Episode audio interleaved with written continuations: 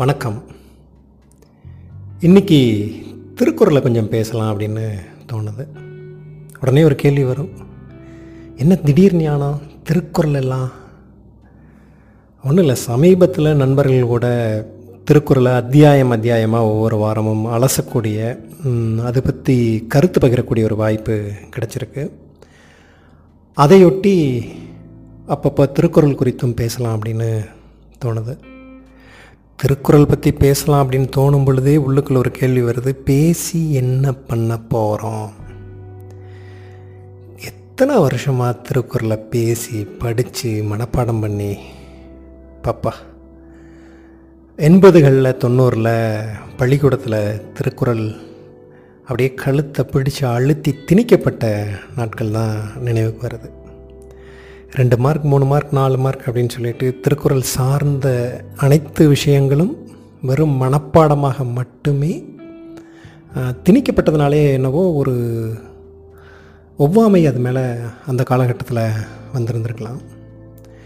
ஆனால் இன்றைக்கு உட்கார்ந்து ஒவ்வொரு குரலாக எடுத்து பிரித்து ஏற்கனவே சொல்லப்பட்ட எல்லா விதமான பொருளுரைகளையும் ஒரு முறை புரட்டிட்டு சரி இதெல்லாம் இல்லாமல் வேற ஒன்று யோசித்து பார்த்தா எப்படி இருக்குன்னு சொல்லி ஒரு மாற்று பார்வை பார்க்கும் பொழுது திருக்குறளுடைய உண்மையான வீச்சு சுழட்டி அடிக்குதுன்னு தான் சொல்லணும்.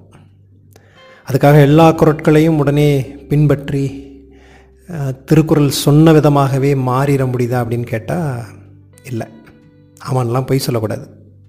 அப்படி சமீபத்தில் பேசப்பட்ட ஒரு அதிகாரம் பொறையுடைமை அப்படின்ட்டு பதினாறாவது அதிகாரம் தான் பேசப்பட்டது. இந்த அதிகாரத்தில் இருக்கக்கூடிய பத்து குரட்களும் பொறையுடைமை அப்படிங்கிற தலைப்பில். பொறையுடைமை அப்படின்னா பொறுமை காத்தல். என்ன யார் எப்படி செய்தாலும் பொறுமை காத்தலை மட்டுமே வலியுறுத்தக்கூடிய பத்து குரட்கள் இதில் இருக்குது இப்போது இந்த வாய்ப்பில் ஒவ்வொரு குரலையும் படித்து அதற்கான விளக்கத்தை சொல்லி அதற்கான உதாரணத்தை சொல்கிறது அப்படிங்கிறது என்னுடைய நோக்கம் இல்லை மொத்தமாக பத்து குரட்கள்லேயும் அந்த குரலில் பிடித்த விஷயம் என்ன? அது எதை நினைவுபடுத்துது அப்படிங்கிறது தான் நான் பதிவு செய்யணும்னு நினைக்கிறேன்.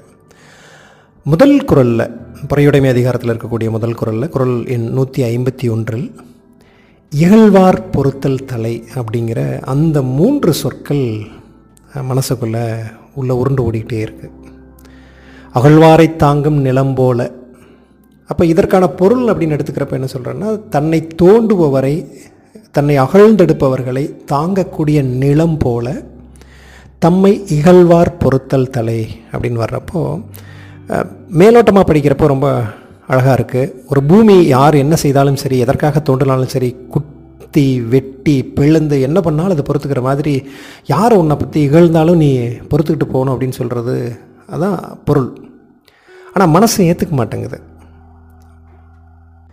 காரணம் பூமி ஏற்றுக்கும் ஏன்னா அதுக்கு உணர்வுகள் இல்லை. ஆனால் மனித மனத்திற்கு எல்லா விதமான உணர்வுகளும் இருக்கிறப்போ எப்படி நான் ஏற்றுக்க முடியும்? ஒரு பூமி மாதிரி ஒரு மண்ணு மாதிரி நான் எப்படி ஏற்றுக்க முடியுங்கிற ஒரு கேள்வி வர்றப்போ அந்த இடத்துல முரண்பட தோணுது. ஆனால் வள்ளுவர் அவ்வளவு எளிதாக போகிற போக்கில் இதை சொல்லியிருக்க மாட்டார். அப்போது அகழ்வாரை தாங்கும் நிலம் போலன்னு பார்க்குறப்போ அந்த காலகட்டத்தில் கிணறு வெட்டுறதுக்கு குவாரி வெட்டுறதுக்கு சுரங்கம் வெட்டுறதுக்கு அப்படி இப்படின்லாம் யாரும் பிளந்திருக்கிறதுக்கான சாத்தியங்கள் கிடையாது.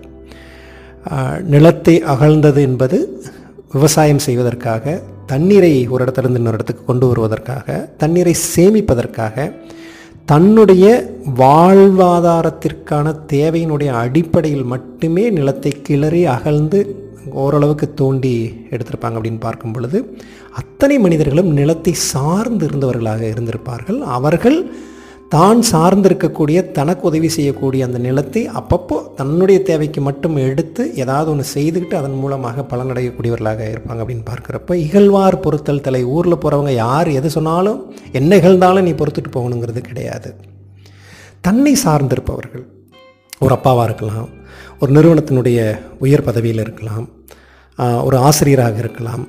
அப்போது தான் ஒரு உயர்ந்த இடத்துல ஒரு தலைமை பண்பில் இருக்கும் பொழுது அந்த வட்டத்துக்குள் இருக்கக்கூடியவர்கள் தன்னை சார்ந்திருப்பவர்கள் தன்னை சார்ந்து வளர்ச்சியை முன்னோக்கி எடுத்துக்கொண்டு செல்பவர்கள் ஏதேனும் ஒரு சூழலில் தன்னுடைய நலத்தின் பொருட்டு நம்மை தொந்தரவு செய்தாலோ இகழ்ந்தாலோ அல்லது அதற்கு நிகரான ஏதாவது ஒரு செய் செயலை செய்தாலோ நிலம் போல பொருத்தல் தலை அப்படிங்கிற அர்த்தமாக தான் நான் இதை இந்த முதல் குரலில் எடுத்துக்கிறேன்.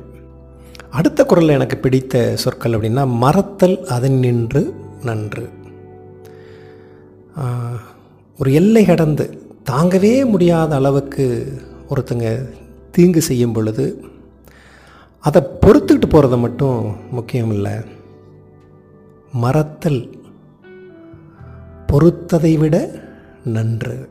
இது எல்லா இடத்துலையும் பொருத்த தோணுதில்ல எத்தனையோ இடங்களில் நான் அதை மறந்துட்டேன் நான் மறந்துட்டேன் அதை கடந்து வந்துட்டேன் கடந்து வந்துட்டேன். மறந்துட்டேன்னு சொல்கிறத விட கடந்து வந்துட்டேன் அதை தாண்டிட்டேன் அந்த இடத்துல அவங்கள மன்னிச்சிட்டு வந்துட்டேன் அப்படின்னு சொல்லும் பொழுதெல்லாம் நம்ம அதை மறக்கலைன்னு அர்த்தம். கடந்து வந்துட்டேன்னு எங்கெல்லாம் நம்ம சொல்கிறோமோ அந்த துன்பத்தை கடந்து வந்துட்டேன் அந்த துரோகத்தை கடந்து வந்துட்டேன் அந்த தீங்கை கடந்து வந்துட்டேன் பரவாயில்ல நான் விட்டுட்டு வந்துட்டேன் அப்படின்னு சொல்கிறப்ப எல்லாம் கடந்து வந்துட்டோம் அந்த சூழல் அந்த இடத்துல இருந்து தாண்டி வந்துட்டோம். ஆனால் இன்றைக்கும் மனசுக்குள்ளே சுமந்துக்கிட்டே தான் இருக்கும். கடந்து வர்றதை விட இறக்கி வைக்கிறது ரொம்ப முக்கியம். மறத்தல் அதனி நின்று நன்று அப்படிங்கிற இந்த சொற்கள் எனக்கு ரொம்ப ரொம்ப நெருக்கமானதாக படுது. அடுத்த குரலில் வன்மையுள் வன்மை மடவார் பொறை. அந்த மடவார் பொறைங்கிற சொல் ஒரு மாதிரி எத்தனையோ நினைவுகளை கிளறி விடுதுன்னு தான் சொல்லணும்.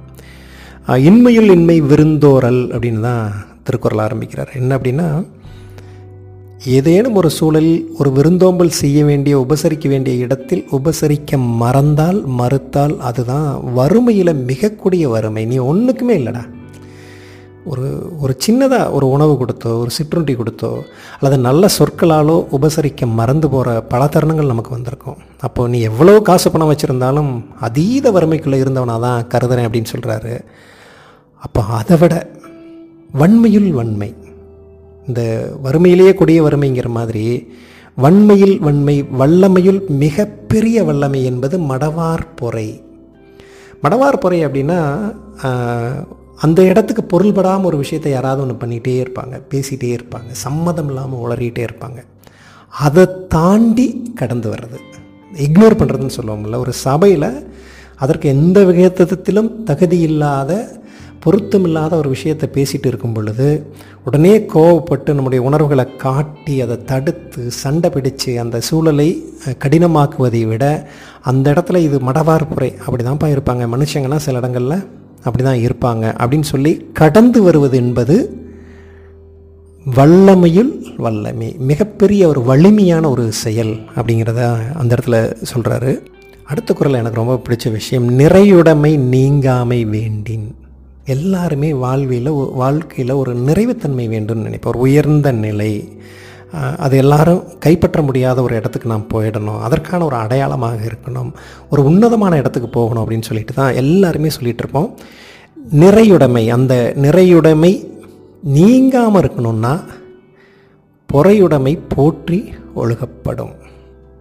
நான் இதுக்கு ரெண்டு உதாரணத்தை சொல்லலாம். நான் ரொம்ப தொண்ணூறுகளில் வியந்து பார்த்து ரசித்து அப்படியே மனசுக்குள்ளே நெகிழ்ந்து இருந்த ஒரு எழுத்தாளர். அதற்கு பிறகு ஒரு காலகட்டத்துக்கு மேலே அவருடைய எழுத்து நடை வேறு பக்கம் போனதுக்கப்புறம் நான் பின்தொடரவே இல்லை. அதற்கு பிறகு ஒரு பத்து பதினைந்து ஆண்டுகள் கழித்து அவரை நான் சமூக வலைதளத்தில் பார்க்குறேன் நான் தொண்ணூறுகளினுடைய பிற்பாதியில் அப்படி விட்டுட்டு வந்த அந்த பிம்பம் மட்டும்தான் மனசுக்குள்ளே இருக்குது அந்த எழுத்து மட்டும்தான் என்னுடைய மனசுக்குள்ளே இருந்துக்கிட்டே இருக்குது ஆனால் அவர் இரண்டாயிரத்தி பத்தின் மத்தியில் சமூக வலைதளங்களுக்குள்ளே வந்து அவர் ஏதோ ஒரு கருத்தை சொல்ல இன்னொருத்தங்க ஒரு கருத்தை சொல்ல அந்த கருத்தை அதனுடைய தாக்கத்தை தாங்க முடியாமல் அவர் அதற்கு எதிர்வினையாற்றிய விதம் அவர் அது வரைக்கும் கட்டமைத்து வைத்திருந்த அந்த நிறையுடைமை அப்படின்னு ஒன்று இருக்கும்ல ஒரு ஒரு உயர்ந்த ஒரு உன்னதமான இடம் அப்படின்னு சொல்லிட்டு ஒரு கட்டமைப்பு அவருடைய வாசகர்கள் அவருடைய பின்பற்றாளர்கள் எல்லாரும் அப்படி போற்றி புகழ்ந்து கொண்டிருந்த அந்த உச்சத்தில் இருந்து பார்க்க அந்த உச்சத்தில் இருக்கார் அப்படின்னு பார்க்குறப்போ புறையுடைமை பொறையுடைமை போற்றி ஒழுகப்படும். அந்த இடத்துல அந்த பொறுமை போற்றி ஒழுகப்படாத காரணத்தினால அப்படியே அந்த மட்டத்திலிருந்து சரிந்து கீழே வர்றார். அதே போல் தான் ஒரு ஒரு பிரபலமான ஒரு திரைப்பட நடிகரும் கூட. பல நேரங்களில் தன்னை குறித்து ஒரு உயரிய பிம்பத்தை தொடர்ந்து கட்டமைத்து கொண்டு வருவர் உண்மையிலேயே அப்படி இருப்பதாகவும் கருதப்படக்கூடியவர். அவர் குறித்து எந்த பெரிய எதிர்மறையான கருத்துக்கள் எதுவும் இங்கே இல்லை. தொடர்ந்து உரை நிறைய விழாக்களில் நான் பங்களிப்பு அப்படின்னு சொல்லிட்டு அந்த நிறையுடைமை தன்மையோடு இருக்கக்கூடிய ஒருத்தர் திடீர்னு சில நேரங்களில் அவருடைய அந்த ரசிகர்கள் செய்யக்கூடிய செயல்களுக்கு அதை எதிர்கொள்ள முடியாமல் அதை தாங்கிக்க முடியாமல் ஆற்றும் வினை அவர் அப்படியே அந்த மட்டத்திலேருந்து சர்ருன்னு கீழே இழுத்து கொண்டு வந்து நிறுத்தி அவரை யாருனே முகம் தெரியாத அந்த ரசிகர்கிட்ட மன்னிப்பு கேட்கக்கூடிய ஒரு சூழலை உருவாக்கியிருக்கிறதை நீங்கள் பார்த்துருப்பீங்க. ஸோ நிறையுடைமை நீங்காமை வேண்டி பொறுமை வேணும் அப்படிங்கிறது தான் அந்த நூற்றி ஐம்பத்தி நான்காவது குரலில் சொல்லியிருக்காரு. அடுத்தது ஒருத்தாரை ஒன்றாக வையாரே வைப்பர் பொறுத்தாரை பொன்போல பொதிந்து. எனக்கு ரெண்டாயிரத்தி பதினஞ்சில் ஒரு சம்பவம் நினைவுக்கு வருது. அது குறித்து நான் ஃபேஸ்புக்கில் ஒரு ஸ்டேட்டஸ் போட்டிருக்கேன். அது அதிகப்படியான நபர்களால் விரும்பப்பட்டது. அதற்கு பின்னூட்டமாக பல பேர் பாவ மன்னிப்பு கேட்குற மாதிரி கேட்டிருந்த சம்பவம் எனக்கு இப்போ நினைவுக்கு வருது. அந்த சம்பவத்தை மையப்படுத்தி கூட அந்த வருஷம் நான் ஒரு கட்டுரையும் எழுதியிருந்தேன். ஒருத்தங்க ஏதாவது ஒரு தீங்கு செய்யும் பொழுது அதை ஒரு பொருட்டாக மதிக்காமல் கடந்து போவாங்க. ஆனால் பொறுத்தவரை ஒரு தங்க தட்டில் வச்சு தாங்கிற மாதிரி ஒரு ஃப்ரேம் பண்ணி மாட்டியிருக்கிற மாதிரி காலம் முழுவதும் கொண்டாடுவார்கள் அப்படின்னு தான் சொல்லுவோம். அதற்கு இந்த நூற்றி ஐம்பத்தி அஞ்சை விட நூற்றி ஐம்பத்தாறாவது குரல் இன்னும் நெருக்கமாக எனக்கு அது பொருந்தது. ஒருத்தார்க்கு ஒரு நாளே இன்பம். யாராவது ஒருத்தங்க தீங்கு செஞ்சப்போ நம்ம குழந்தைங்க ஏதாவது ஒரு தப்பு செஞ்சுருப்பாங்க. அந்த தப்பை அந்த நேரத்தில் தாங்க முடியாமல் உடனடியாக தண்டிச்சிருவோம். அப்போ நமக்குள்ள ஒரு சின்ன திருப்தி அந்த இடத்துல வந்துடும் நீ தப்பு பண்ண தண்டிச்சிட்டேன். உனக்கு பாடம் கற்றுக் கொடுத்துட்டேன். உன்னை நான் மாற்றிட்டேன் அப்படிங்கிறத நான் யாருன்னு தெரியுமா? அப்படிங்கிற ஒரு அதிகாரத்தினுடைய நுனியில் உட்காந்துக்கிட்டு நம்ம அதை செலுத்திடுவோம்.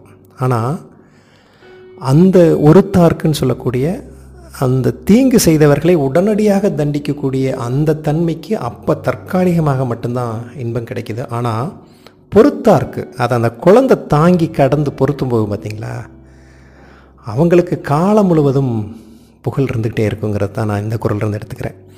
அதான் ரெண்டாயிரத்தி பதினஞ்சில் ஜனவரி முப்பதாம் தேதி ஒரு மருத்துவமனையில் உட்காந்துருக்கேன் எனக்கு முன்னாடி ஒரு குழந்தையும் ஒரு அப்பாவும் உட்காந்துருக்காங்க இதை நான் எழுதியிருக்கேன். ஃபேஸ்புக்லேயும் என்னோடய பிளாக்லேயும் எழுதியிருக்கேன். புத்தகத்துலேயும் தொகுப்பில் அந்த கட்டுரை வந்திருக்கு. அப்போ முன் வரிசையில் அவங்க ரெண்டு பேரும் உட்காந்துருக்காங்க நான் அவங்க ரெண்டு பேர்த்தையும் பார்த்துட்டு நான் என்னோடய ஃபோனில் ஏதோ மற்றதெல்லாம் பார்த்துட்ருக்கேன் திடீர்னு என்னவோ கீழே விழுற சத்தம் கேட்குது. ஏதோ ஒன்று விழுந்தது ஒரு குறிப்பாக ஒரு பிளாஸ்டிக் தண்ணி பாட்டில் விழுந்த மாதிரியான ஒரு உணர்வு எனக்கு. அதை நான் நிமிர்ந்து என்ன இதெல்லாம் பார்க்கல. அந்த விழுந்த சில நொடிகளில் சப்புன்னு ஒரு அரைகிற சத்தம் கேட்குது இப்போ எனக்கு புரிஞ்சிருச்சு என்னவோ நமக்கு முன்னாடி தான் நடந்திருக்கு. ஒரு அப்பாவும் குழந்தைய உட்காந்துருந்தாங்களே அப்படின்ட்டு நிமிர்ந்து பார்க்குறேன். அவங்களோட காலடியில் ஒரு ஸ்லைஸ் பாட்டில் கிடக்குது. ஒரு பெட் பாட்டில் பாதி குடித்த ஒரு பாட்டில் கிடக்குது. அந்த பாட்டிலுக்கு பக்கத்தில் அந்த குழந்தை நின்றுட்டுருக்கு அவங்க அப்பா அப்படி மிரட்டலான ஒரு உருவத்தோடு நிற்கிறாரு ஆறு அடிக்கு மேலே இருப்பார். ஒரு எண்பது எண்பத்தைந்து கிலோ எடை இருக்கக்கூடியவர். நாக்க மடக்கி கண்ணை துருத்தி ம் அப்படின்னு மிரட்டின உடனே அந்த குழந்தை கீழே குனிஞ்சு அந்த பாட்டிலை எடுக்குது. பாட்டிலை எடுத்து அப்படி நெஞ்சோடு கட்டிக்கிட்டு அவங்க அப்பாவை அப்படியே ஒரு மாதிரி பார்த்துக்கிட்டு இருக்கு அவர் அப்படி முறைப்பாகவே பார்த்துட்டு இருக்காரு சம்பவம் எனக்கு புரிஞ்சிருச்சு. அந்த குழந்தை அந்த பாட்டிலை தள்ளி விட்டுருக்கு இல்லை தன்னோட கையிலிருந்து கீழே போட்டிருக்கு. அதை தாங்க முடியாத அப்பா சப்புன்னு அரைஞ்சிருக்காரு. இந்த குழந்தை இந்த பாட்டில் கட்டி பிடிச்சிட்டு இருக்கிற அந்த படத்தை மட்டும் எடுத்து நான் என்னோடய ஃபேஸ்புக்கில் போடுறேன். என்ன போடுறேன்னா ஒரு ஸ்லைஸ் பாட்டிலை கீழே போட்டதுக்கு பொறுத்துக்க முடியாமல் சப்புன்னு அரைகிறதுக்கு பேர் வீரம் இல்லை இந்த இடத்துல ஒரு சின்ன விஷயத்தை மறந்துட்டேன். அந்த அந்த ஃபோட்டோ மட்டும் எடுத்துக்கிறேன். நான் மனசுக்குள்ளே அது ஓடிக்கிட்டே இருக்குது ஒரு பாட்டில் கீழே போட்டதுக்கு இப்படி அரையணுமா? ஒரு பொது இடத்துல ஒரு சின்ன குழந்தை ஒரு ரெண்டரை வயசு மூணு வயசு இருக்கும். அவ்வளோ பெரிய கனமான உருவத்திலேருந்து ஓங்கி அரையணுமா அப்படின்னு சொல்லி என்னோடய சிந்தனை ஓடிட்டே இருக்குது ஒரு அஞ்சு நிமிஷம் கழித்து அவன் நிமிர்ந்து பார்க்குறேன் அந்த அப்பாவோட மடியில் அந்த குழந்தை மண்டி போட்டு உட்காந்துக்கிட்டு அவங்க அப்பாவோட கழுத்து கட்டிட்டு விளையாண்டுட்டு இருக்குது. இப்போது அந்த படத்தை ஃபேஸ்புக்கில் போட்டு இப்போ தான் நான் அதை எழுதுகிறேன் அப்பா ஒரு ஸ்லைஸ் பாட்டில் கீழே போட்டதுக்கு ஓங்கி சப்புன்னு அரைகிறதுக்கு பேர் வீரம் இல்லை. அந்த அடியை தாங்கிட்டு அஞ்சு நிமிஷம் கழிச்சிட்டு அப்பான்னு வந்து நான் கழுத்தை கட்டிட்டு நிற்கிறேன் பார்த்தியா இதுக்கு தான் இதுக்கு பேர் தான் வீரம் அப்படின்னு சொல்லிட்டு அப்போ எழுதுகிறேன் ஒருத்தாருக்கு ஒரு நாளை இன்பம். அந்த அப்பாவுக்கு பிள்ளை தப்பு செஞ்சோடனே பலார்னு அடித்ததில் ஒரு சின்ன திருப்தி வந்துருச்சு. அதற்கான ஒரு தீர்வு கிடைச்ச மாதிரி ஒரு சாட்டிஸ்ஃபிகேஷன் சொல்கிறோம்ல அது வந்துருச்சு. ஆனால் அந்த குழந்தை அதை பொறுத்துக்கிட்டு அதை கடந்து தாண்டி வந்ததை நான் பதிவு செய்கிறேன் ஆயிரத்தி நூறு பேருக்கு மேலே அதுக்கு லைக்ஸு எழுபது எண்பது பேர் கமெண்ட் அந்த கமெண்ட் எல்லாத்துலேயும் ஒரு வித பாவ மன்னிப்பு குரல் இருந்துக்கிட்டே இருந்தது. யாருக்கிட்டனா தான் தன்னுடைய குழந்தை அடித்த காலம் மிரட்டிய காலம் ஏதோ ஒரு குழந்தை அடித்த காலத்தை இது எல்லாத்தையும் மென்ஷன் பண்ணி நான் இப்படி அந்த காலத்தில் அடிச்சிருக்கேன் இப்போ நினைக்கிறப்ப எனக்கு வெக்கமாக இருக்குது எனக்கு அழுகாட்சி வருது அப்படின்னு சொல்லி கமெண்ட் போட்டிருந்தாங்க. அப்போது அத்தனை லைக்ஸும் அந்த கமெண்ட்டும் நான் போட்ட படத்துக்கோ நான் எழுதின அந்த சில வரிகளுக்கோ கிடையாது. அந்த குழந்தை ஐந்து நிமிடத்தில் அதை பொறுத்து கொண்டு மன்னித்து அப்பான்னு போய் கழுத்து கட்டிக்கிட்டு பார்த்தீங்களா அதான் பொறுத்தார்க்கு போன்றும் துணையும் புகழ். ரொம்ப பொருத்தமாக இந்த குரலை நான் பார்க்க முடியுது. நூற்றி ஐம்பத்தி ஏழாவது குரல் எனக்கு பிடிச்சது நோ நொந்து அறநல்ல செய்யாமை.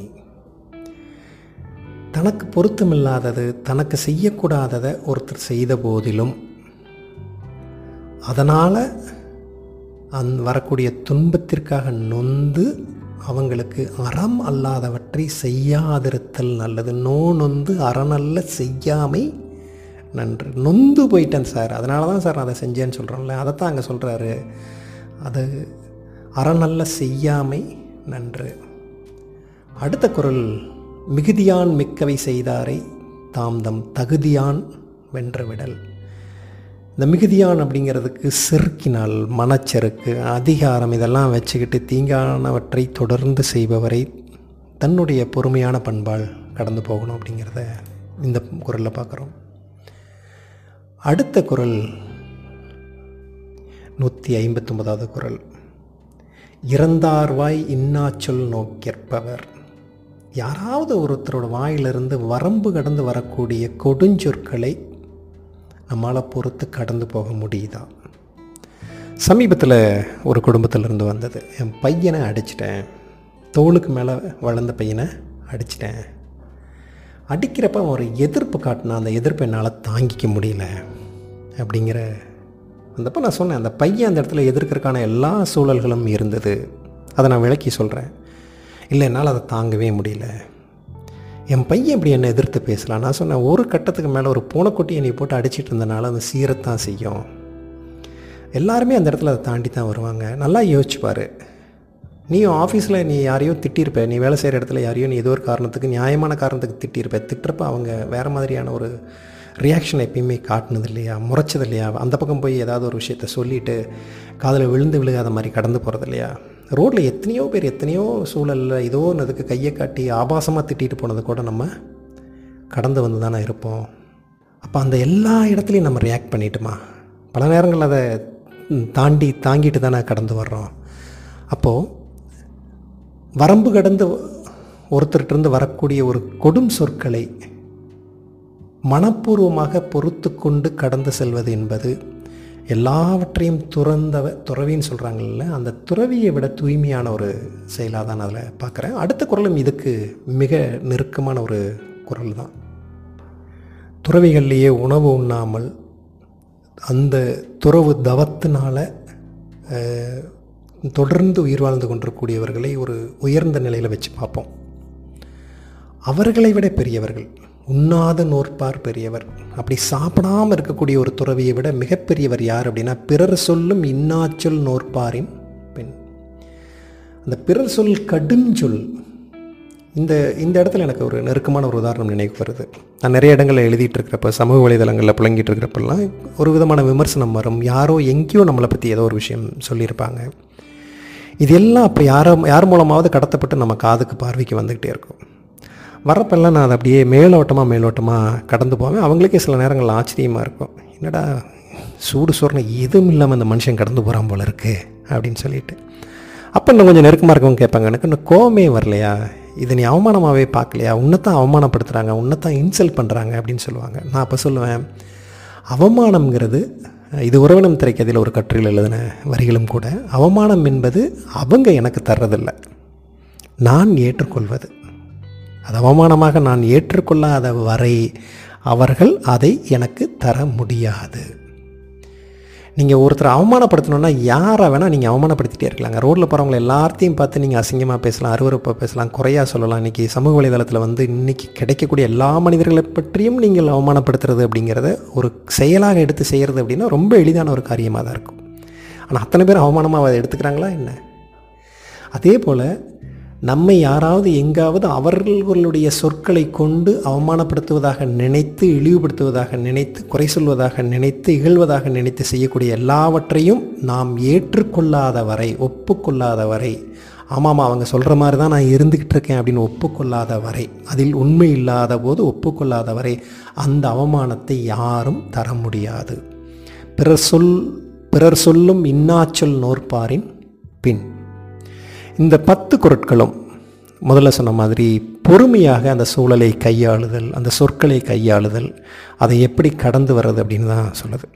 உண்மையிலேயே இதெல்லாம் சாத்தியமா அப்படின்னு கேட்டிங்கன்னா நிச்சயமாக அவ்வளவு எளிதான காரியம்லாம் கிடையாது. பொறுமை அவ்வளோ எளிதான காரியம் கிடையாது. ஆனால் இந்த பத்து குரட்களையும் எடுத்து கொஞ்சம் கொஞ்சமாக அலசி அதுக்குள்ளே இருக்கக்கூடிய மிக முக்கியமாக நமக்கு பார்வையில் பதியக்கூடிய சொற்கள் திருப்புமுனை சொற்கள்னு சொல்லுவோம்ல அந்த மாதிரி இருக்கக்கூடிய சொற்கள் திறவுகோள்கள் மாதிரி இருக்கக்கூடிய சொற்களை எடுத்து ஞாபகத்தில் வச்சுட்டோம் அப்படின்னோன்னா இந்த மாதிரி பொறுமை கையாள வேண்டிய ஒரு சூழலுக்கு வரும் பொழுது சட்டுன்னு அது நினைவுக்கு வந்து நம்ம தடுத்தாட்கொள்ளும் அப்படிங்கிற நம்பிக்கை எனக்கு உண்டு.